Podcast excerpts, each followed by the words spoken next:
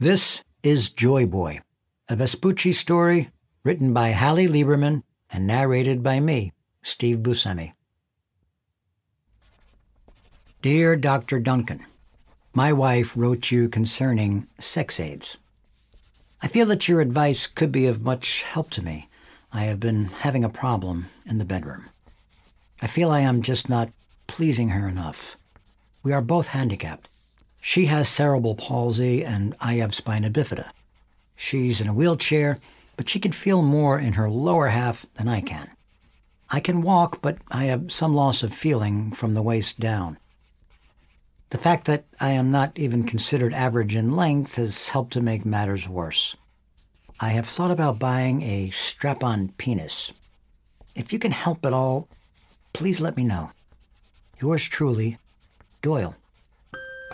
Doyle slipped the letter into a Missouri mailbox on May 23, 1984, and anxiously waited to hear back.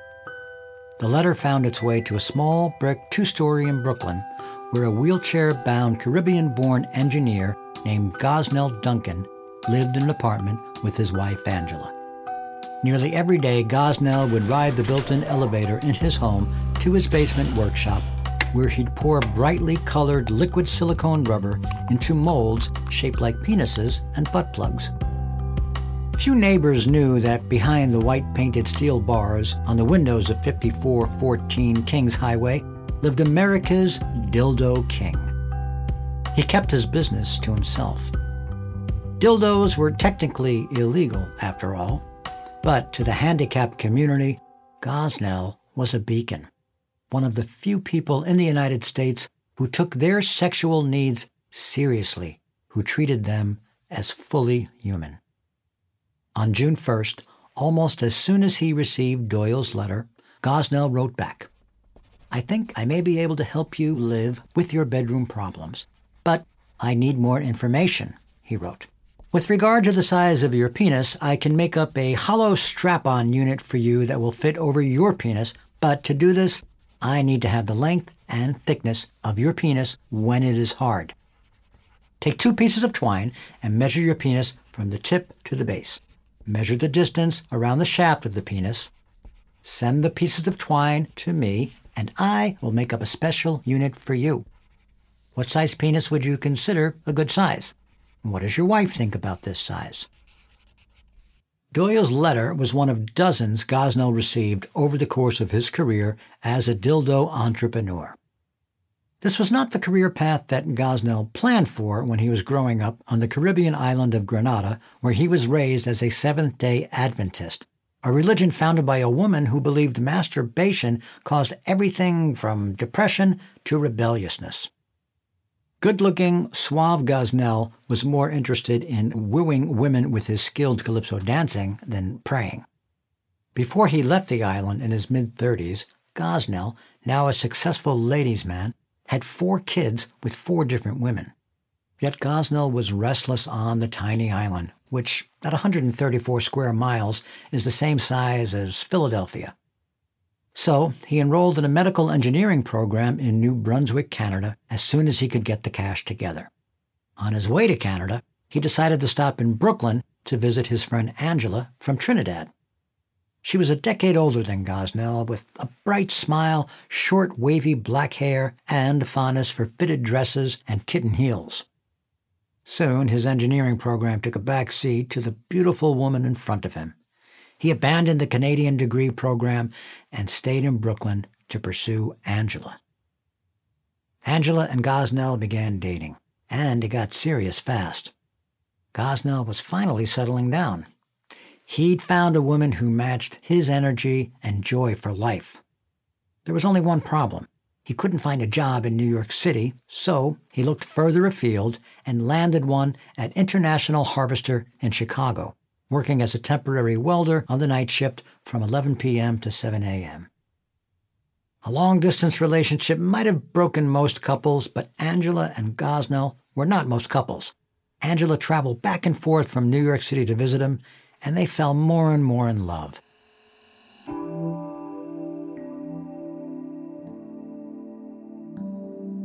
For months, both his personal life and his work life were a success. Then, one cold day in Chicago in January of 1965, when he was just 37 years old, everything changed. Gosnell was perched underneath the steel tray of a two ton truck when 100 pounds of steel landed on him. Another worker had forgotten to put in place the pins that secured the truck bed. In an instant, his life changed dramatically. His spine was severed. He couldn't walk. He was paralyzed from the waist down, and he couldn't get an erection. For any man, the inability to get hard is a psychological and physiological blow. Even more so for a man who is the epitome of stereotypical masculinity machismo, charm, dance moves, multiple children with different women, a job in the auto industry. Most men would have been severely depressed after finding out they can no longer walk and no longer have penetrative sex. Sure, Gosnell was sad. But pictures of him in the hospital show him with a grin on his face, even as his legs dangle over the edge of the hospital bed.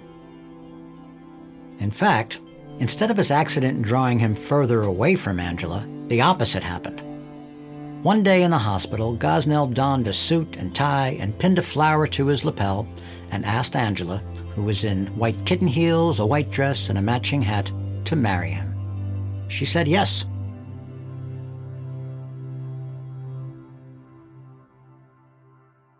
After six grueling months in the hospital, where Gosnell used a series of weights and pulleys to regain his strength, Gosnell and Angela moved back to Brooklyn.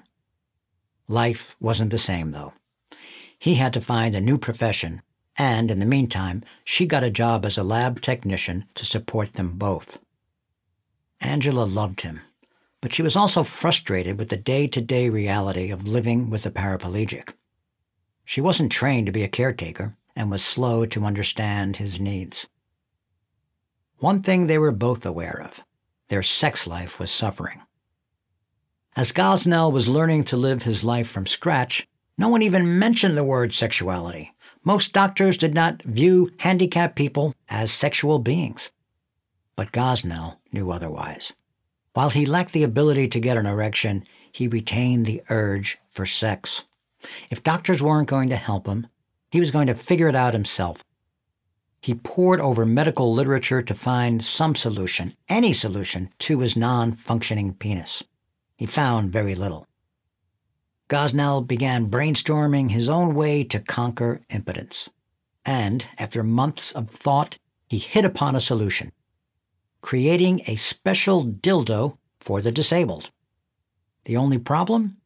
He didn't know if anybody would buy it.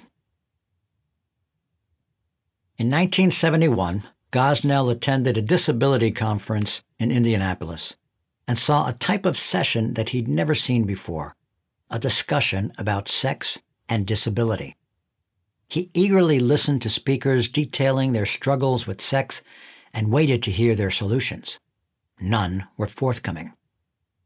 He saw his chance and took it. Surrounded by his target market, he asked if they would purchase a dildo. The answer was a resounding yes. Gosnell's instincts had been correct. Handicapped men were interested in dildos. They'd just been too shy to demand them. Gosnell returned to Brooklyn armed with confidence and began investigating the dildos that were already on the market. One by one, he inspected the penises. Most of them were poor quality, yet companies could make money selling them since there were few competitors. Dildos were an underground industry because in many jurisdictions they were illegal. They could also be dangerous. Sex toys were unregulated by the FDA, and consumers were too embarrassed to complain of a dangerous dildo, so companies got away with selling crappy products. The dildos on the market were made of low quality rubber or polyvinyl chloride, the same material used in vinyl records and pool floats. The rubber dildos not only had a strong rubber tire smell, but they were also prone to melting at inconvenient moments while the PVC dildos usually had a plasticky smell that came from the chemicals used to make the plastic softer. Both the rubber and PVC dildos were porous, so they couldn't be cleaned well, nor would they retain heat. These dirty, smelly, cold dildos were the opposite of what most women would want in their vaginas. Gosnell envisioned a dildo to use with his wife that was better than the unappealing offerings available. Something that at least wouldn't melt when you washed it with hot water. He didn't have much money. He didn't have a business plan. But what he did have was passion. This was not the marriage that Angela had signed up for. But she loved Gosnell so much that she was willing to stay by his side and help him with his dildo business. Angela couldn't help but be skeptical, however. Her husband was always starting new ventures. Since they had been married, he'd begun a handicapped advice service, a natural health business, and side jobs lecturing at colleges.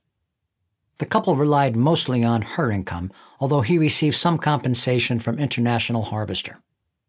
But Gosnell wanted to bring in money. In his eyes, that's what men did. They were breadwinners. Angela must have known, deep down, that this newest business was a love letter to her. Gosnell's first step was to seek out safer and more pleasurable materials for dildos. And inspiration came quickly. His mind was drawn to a material he used while working as an auto mechanic silicone rubber. He remembered that it was odorless, silky and pliable, and didn't melt even when exposed to the intense heat of an engine. This heat resistance meant it could be sterilized in boiling water and sanitized between partners. The only problem was that the silicone used in automobile parts was not exactly safe for the body. He couldn't just buy off the shelf silicone, mold it into a dick, and call it a day. He had to develop a new material. Though he had aspired to be an engineer, he had no background in material development. So he reached out to a company that did General Electric. GE was the leader in silicone development at the time, selling the material for products like adhesives and footwear. Gosnell wrote the corporation a letter explaining that he needed a rubber based material that is non irritating to the human body. He left out one key detail what he was using the material for. For all GE knew, he was creating dishwashing gloves. He was cautious for good reason. GE may not have written back if he had told the truth, that he wanted advice on how to make the safest and most effective artificial penis in the world. Gosnell's letter worked. GE put him in touch with one of their chemists. They corresponded for nine months, writing back and forth, tweaking various formulas to get the perfect silicone smooth, flesh like, and safe for insertion into the human body. Gosnell decided he also needed to make another change to the dildos so they would look even more like his penis and the millions of penises out there that were not Caucasian. At the time, a flesh colored dildo meant one thing and one thing only Caucasian flesh. He checked for off the shelf colors to add to the silicone to darken it, but none were close enough to his skin tone to satisfy him. Again, he turned to the GE chemist and asked him if he could help. Together, they created darker skin tone colors. The chemist sent him brown and black organic pigments, and Gosnell blended them with silicone oil in the basement of his Brooklyn apartment. He'd purchased yellow industrial buckets full of silicone and fitted them with water spigots for easy access. Finally, Gosnell came up with three of his own colors, which he called mulatto, negroid, and black. He also made Caucasian because, you know, diversity. Now that Gosnell had the perfect material and color, he was one step closer to his dream, having penetrative sex with his wife again and helping out the thousands of men who were in a similar situation. He just needed a model for his dildo, and he didn't have to look far to find it. His model dangled from his own body albeit it could no longer extend to the size he wanted it to. His penis became the design for the first mold.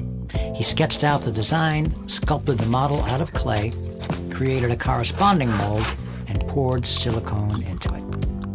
After letting it harden and waiting hours for it to cure, he released the facsimile of his dick from the mold.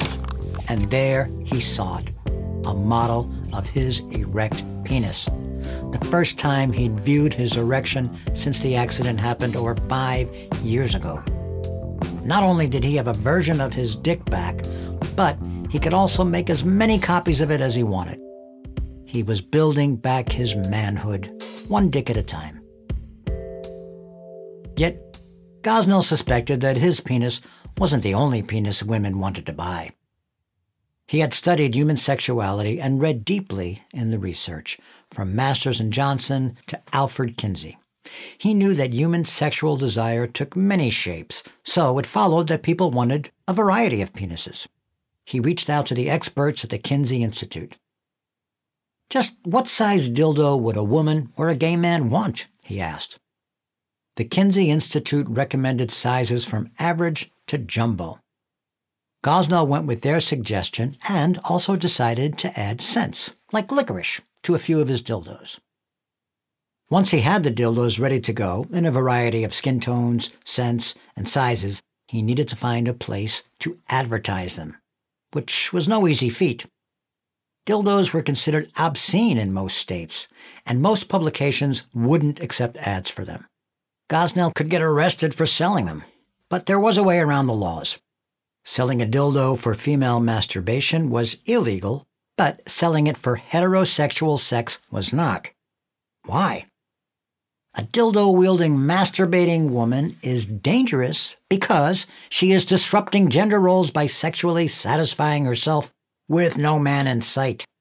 But if a man straps a dildo onto his crotch to have sex with his wife, he is conforming to sexual norms and gender norms because he is providing sexual pleasure to a woman with his penis. If you sold your dildo as a strap on and marketed it to impotent men, you could avoid getting in legal trouble. And since curing impotence was the point of Gosnell's early dildos, selling his products this way made sense. He also made sure to market his dildos in a clinical way. His early dildos weren't even called dildos, they were called sex aids. Gosnell took out ads for his company, Scorpio Products, in handicapped publications, and the orders started rolling in. One of those orders was from Doyle, the man with spina bifida. Doyle was concerned about the cost of the dildo. Gosnell did what he could to keep prices fair, but silicone was pricey, and he was crafting each one by hand. If I don't have the money on hand at the time, Doyle wrote, I can pay it out every month. I really want this. I would do anything to make it happen. Gosnell agreed to make Doyle his dildo. But he needed some specifications first. He asked Doyle to measure his penis and answer questions about his sex life. Doyle gamely responded to the intensely personal questions Gosnell had written. Length of penis when erect, Gosnell asked. Four and a quarter inches, Doyle wrote. Measurement around penis when erect, one and a half inches. What size penis would you consider to be a good size? Eight and a half. What size device would you want me to make up for you? Seven and a half long, one and a quarter to one and a half wide. What does your wife think of this size? She says my size is fine, but I know she enjoys eight and a half and has no problem taking it. She would be more happy with one that is at least seven and a half. How often do you and your wife have intercourse in a week? About three. Oral one or two days, anal three or four times a week. I hope I have given you all the answers you need, Doyle wrote, and then he added a few questions of his own. Would it be possible to wear this unit at all times or only during sex? I look like a girl from the waist down in jeans. Most guys I see at least have a small bulge. I have none. Then Doyle added an additional request. The unit you make must look and feel as close to the real thing as possible. After bearing his soul and dick measurements, Doyle seemed to realize he was writing to a complete stranger. Could you tell me about yourself? I feel a little strange telling these things to someone I hardly know, Doyle wrote, adding, I hope you don't mind me using the words come and rod. I feel more at ease using more common street names than the medical ones. As Gosnell helped Doyle with his marriage, his own was on shaky ground. He spent all day doling out advice in letters to his customers, explaining how they could use his dildos to help their own sex lives. But he had no one to give him the same advice he was giving others. He spent hours on the phone talking to women about their sexual problems and writing them detailed letters as part of his one on one advice service. His mail brimmed with pictures of naked women, probably sex workers, who were tantalizing him with offers of more photos at a cost. As Gosnell and Angela's marriage became strained, he strengthened other relationships, including his relationship with the disabled community. He reached out to a famous baseball player who was disabled, a world renowned hospital, and numerous sex researchers. He spread the word of his silicone dildos to doctors, physical therapists, and leaders in the community, and expanded his line of dildos from strap on dildos to sex toys that customers could hold by the mouth, designed with quadriplegics in mind. Gosnell never forgot that dildos, at their heart, were about pleasure and fun, so he began experimenting with sexier names for his creations like Hardee's, Jupiter, and Joy Boy. The names didn't go over well with some medical professionals. While I am all for fun in sex, I am somewhat leery of whimsy in or out of bed, wrote Mary Romano, who worked in the social service department at the Columbia Presbyterian Medical Center. Like many before her, Mary wanted to desexualize one of the most sexual objects in the world. She suggested he call his Joy Boys Artificial Penis 1, Artificial Penis 2, and Artificial Penis 3. Although she was trying to take the fun out of dildos, Mary at least was acknowledging that disabled people had sex, something many medical providers had never done before. Yet Mary and other medical professionals insisted that sex for disabled people could not be that sexy. Gosnell reluctantly took Mary's advice. He had little choice. If he ignored the medical community, he'd have nothing but a basement full of unsold dildos and a wife who was continuing to financially support him. His ad sounded more like a medical brochure for a walker than a sales pitch for a sex toy, describing them as AIDS developed and manufactured by a paraplegic for use by paraplegics and quadriplegics and their mates. Nothing could have sounded less sexy. Angela began helping him with his dildo business, but she still just viewed it as another one of his castles in the sky and wasn't particularly enthusiastic. Making things more difficult for Gosnell and Angela was the fact that every dildo was handmade, so the business was not easily scalable. But it wasn't just scalability that was worrying Gosnell. He was also facing another obstacle the federal government. He didn't just have to worry about being arrested for selling dildos, he also had to worry about being charged with pandering under the 1968 Anti Pandering Act. The law was created to prevent people from receiving unwanted sex catalogs in the mail. But just what was legally acceptable and what wasn't was not clear. One family Gosnell sent his dildo catalog to alerted the post office that he was violating the law, which meant he had to stop sending mail to their address or face arrest and a fine or imprisonment of up to five years. There was a federal list of people who didn't want to receive sexually orientated mail, but it was constantly changing. It was hard to know which addresses he could safely send catalogs to. Even within one household, a wife could secretly order Gosnell's dildo catalog, for example, and the husband could find it and alert the police. Gosnell's obstacles mounted. If he mentioned dildos could be used for masturbation, he could be accused of obscenity. If he sent his catalog to a chaste rectory teacher in Poughkeepsie, he could face prison. If he merely called his dildos Joy Boys, doctors wouldn't recommend them. When he first poured the silicone into a model of his penis, he had no idea the kind of trouble he could be getting into. In spite of these barriers, Gosnell persevered. He distributed his dildos on a small scale throughout the country to disabled customers, and those who could afford them loved them. They were like nothing ever seen on the market before.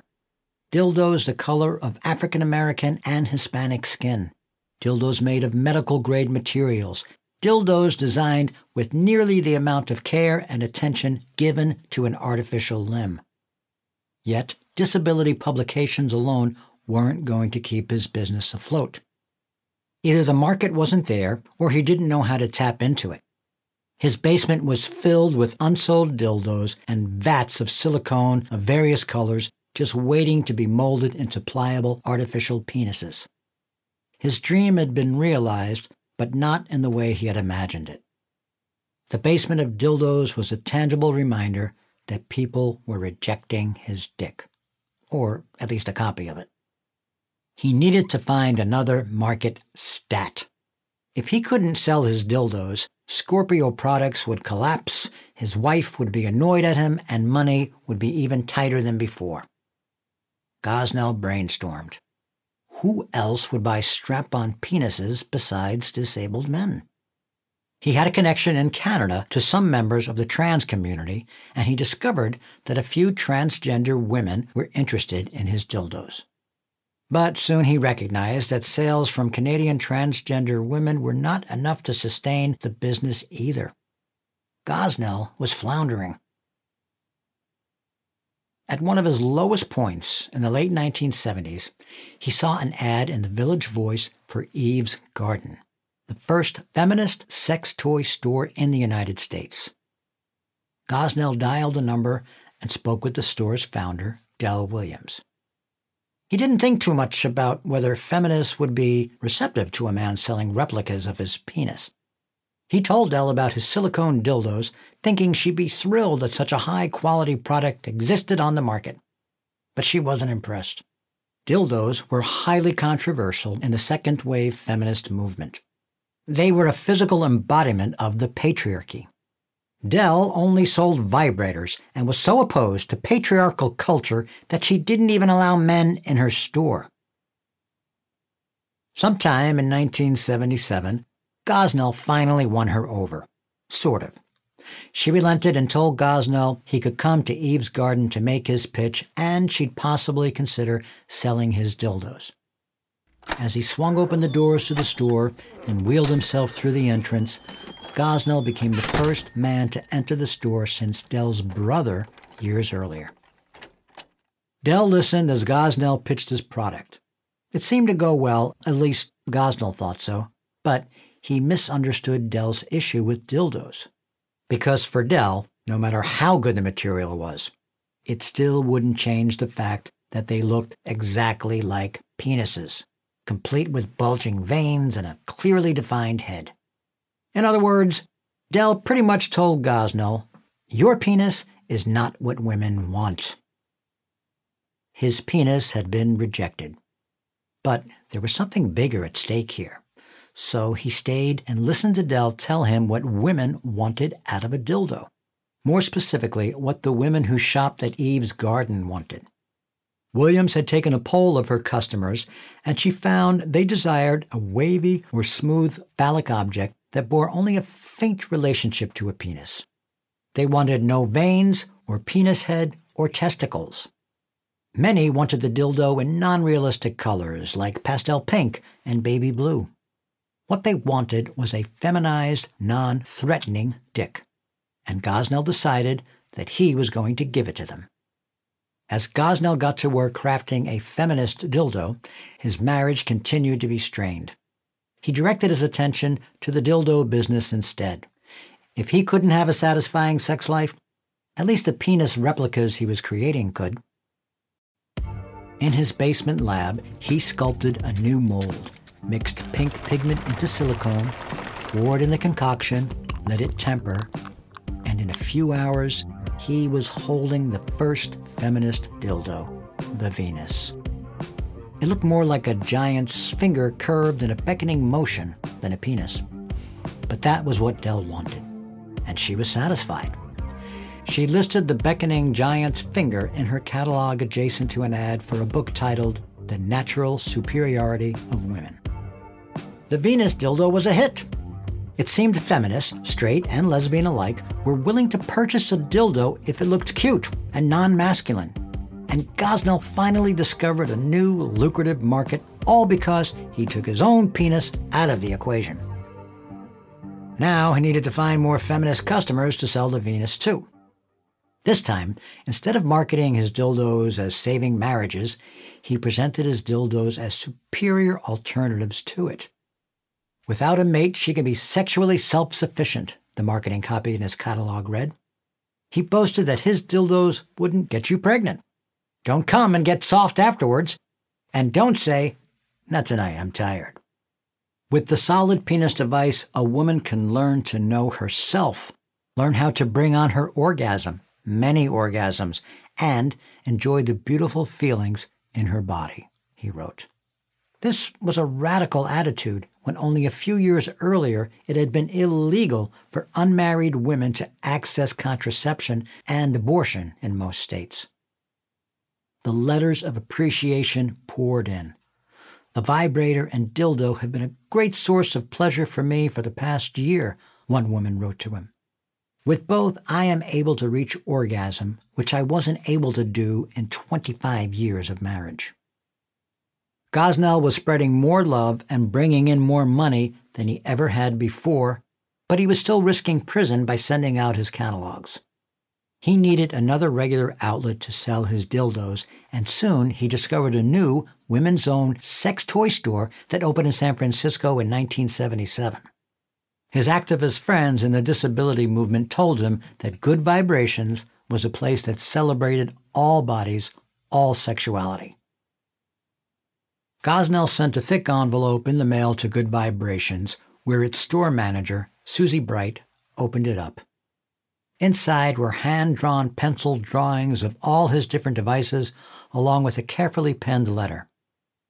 Susie could tell he was a big nerd, the kind of guy who reads popular mechanics, and she wondered if he was fantasizing these creations or whether they could possibly be real. The contents of the package must have taken hours to put together. She was intrigued. She wrote back asking him to tell her more about his sex toys. Within weeks, a box of dicks arrived on her doorstep. When she opened it, she gasped. His dildos were so beautiful. They were island colors and artistic, abstract shapes. Sex toys at the time were just so fucking ugly, and here was this creamy vanilla color, these pale lavenders, these cool pinks, and this mysterious gray. But Susie couldn't stop them in the store without her boss's approval. At first, her boss refused. She wanted to protect the store's ethos that clitoral stimulation, not vaginal penetration, was the key to the female orgasm. But Susie persisted, extolling the virtues of sexual creativity, and finally, her boss gave in. Gosnell was thrilled. He finally had retailers on both coasts. But before he could even think about pleasuring Middle America, he faced a new, less ideological hurdle lack of supply. He had trouble keeping up with custom made orders, such as the customer who sketched a 7 inch long, 3.5 inch wide butt plug and sent it to Gosnell, who enthusiastically created it. The limited supply and high price of his toys ended up working to his advantage, however. The elite sex people in San Francisco wanted dibs on the next one that came in, however much it cost. His dildos were becoming status symbols. Soon, Susie and Gosnell became close. She asked him about his background and was moved when he told her his life story.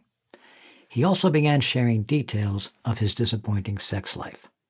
The weight of caring for him had made Angela tired and bitter.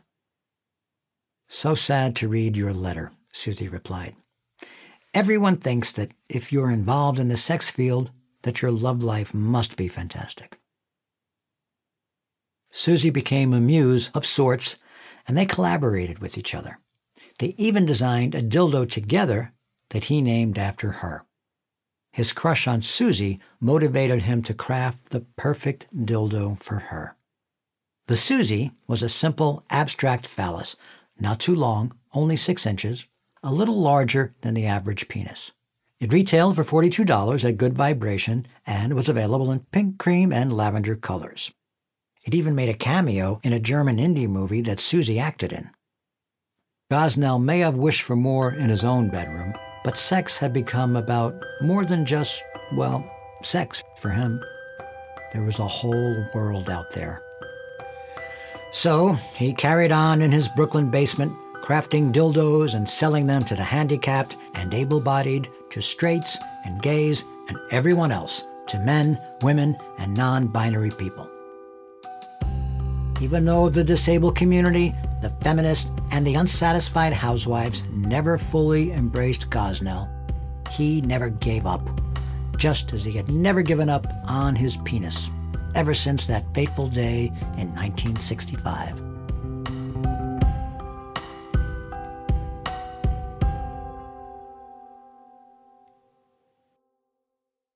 You've been listening to Paperless, an audio magazine by Vespucci.